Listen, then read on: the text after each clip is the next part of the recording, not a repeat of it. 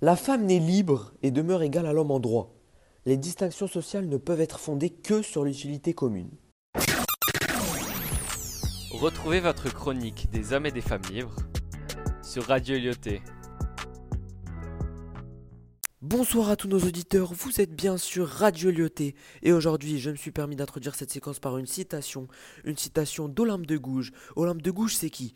C'est une femme qui a vécu au XVIIIe siècle et qui s'est battue pour la liberté. Bienvenue à Radio Lyoté, à votre émission des hommes et des femmes libres. Aujourd'hui on accueille un invité spécial, un invité qui vous présentera bien mieux que moi Olympe de Gouges. C'est tout simplement Sami El Fali, un historien dont le sujet d'étude est très spécifiquement l'histoire des droits. Et bah, tout simplement bonsoir Sami. Bonsoir. Donc Samy, de quoi vous allez nous parler aujourd'hui? Eh bien, de Olympe de Gouges, une pionnière dans les droits des femmes. Et donc, c'était qui cette Olympe de Gouges?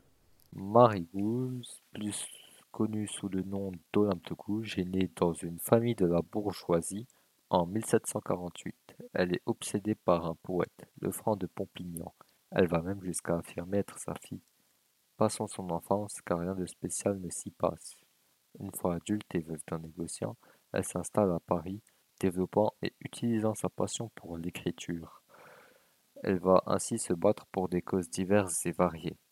Pour des causes diverses et variées, vous dites, mais lesquelles et pourquoi on se rappelle d'elle aujourd'hui?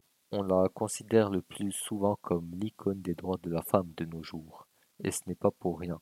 Elle avait en effet rédigé une déclaration des droits de la femme qui passera inaperçue pendant longtemps. On reviendra à cette déclaration plus tard, mais vous avez cité des causes diverses et variées. Lesquelles? Les faits sociaux contre lesquels se bat Marie Gouze sont l'esclavage, la discrimination des femmes, mais elle critique aussi la société en général. Cet ouvrage que je tiens là contient 50 pages de programmes socio-économiques suivant les idéologies de Madame de Gouges, ainsi que des critiques sur les choses qu'elle veut réparer dans la société. Très intéressant. Et donc, qu'en est-il de la cause des femmes dans ce cas? Eh bien, comme je l'ai déjà dit, Madame de Gouges, en 1791, a rédigé une déclaration des droits de la femme. Attendez, attendez, je vous coupe. Une déclaration des droits de la femme au XVIIIe siècle? C'est cela même. Et vous pouvez nous donner les articles? Vous avez déjà cité l'article 1 en début d'émission. D'autres extraits sont posés sur votre bureau. Ah oui, ok, donc tout est là. Ok, alors attendez, je prends ça, je vais vous, vais vous lire ça.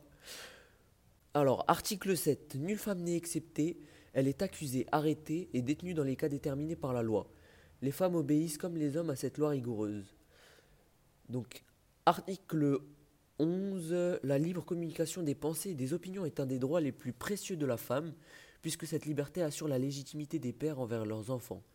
Toute citoyenne peut donc dire librement Je suis mère d'un enfant qui vous appartient, sans qu'un préjugé barbare la force à dissimuler la vérité, sauf à répondre de l'abus de cette liberté dans des cas déterminés par la loi. Article 12. La garantie des droits de la femme et de la citoyenne nécessite une utilité majeure. Cette garantie doit être instituée pour l'avantage de tous et non pour l'utilité particulière de celle à qui elle est conférée. Ouais, donc on dirait des textes, euh, on dirait des textes de loi de nos jours en fait.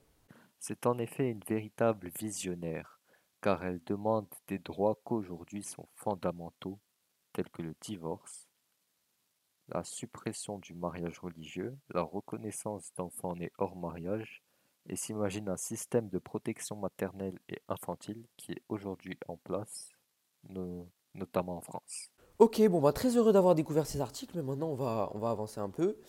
Euh, est-ce que Olympe de Gouges, elle était aussi révolutionnaire?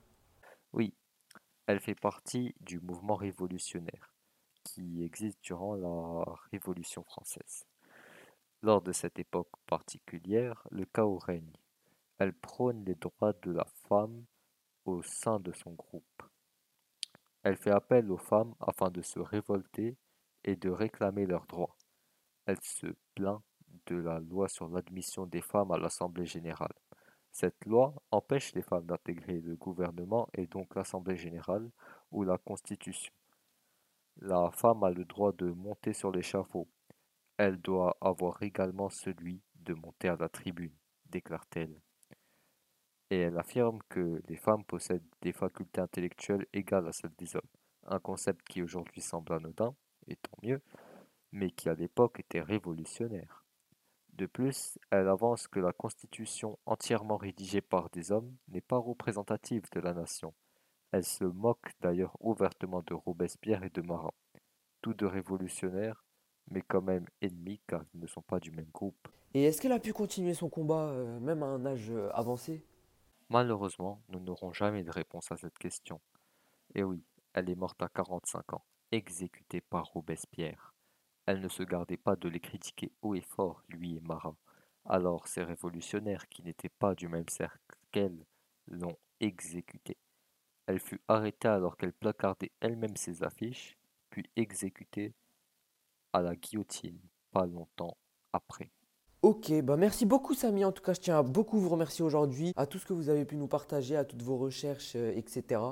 Maintenant, il faut quand même parler à nos auditeurs et à dire qu'il faut tenir une leçon de cette histoire en fait. Aujourd'hui, on est dans une période où bah, les droits de la femme, elles sont au cœur de la société avec les féministes, le combat qui, existe euh, bah, du coup depuis, euh, depuis quelques temps déjà. L'histoire d'Olympe de Gouges, elle est très forte parce qu'elle prouve que si on veut se battre, bah, on peut se battre quels qu'en soient nos moyens. Donc c'est pour moi c'est très important, surtout euh, bah, du coup dans le cadre euh, dans le cadre actuel de partager des histoires comme ça aux, auditeurs de Radio Le Voilà. Euh, bah, en tout cas moi je tiens à vous remercier Samy encore une fois et à remercier nos auditeurs d'avoir écouté cette séance. C'était Yanis pour Radio Le Ça sera tout pour aujourd'hui et je vous dis à très bientôt. Pourquoi pas à demain pour une autre séquence et pour en apprendre toujours plus avec Radio Le Merci à vous. Au revoir. Retrouvez votre chronique des hommes et des femmes libres sur Radio Lyoté.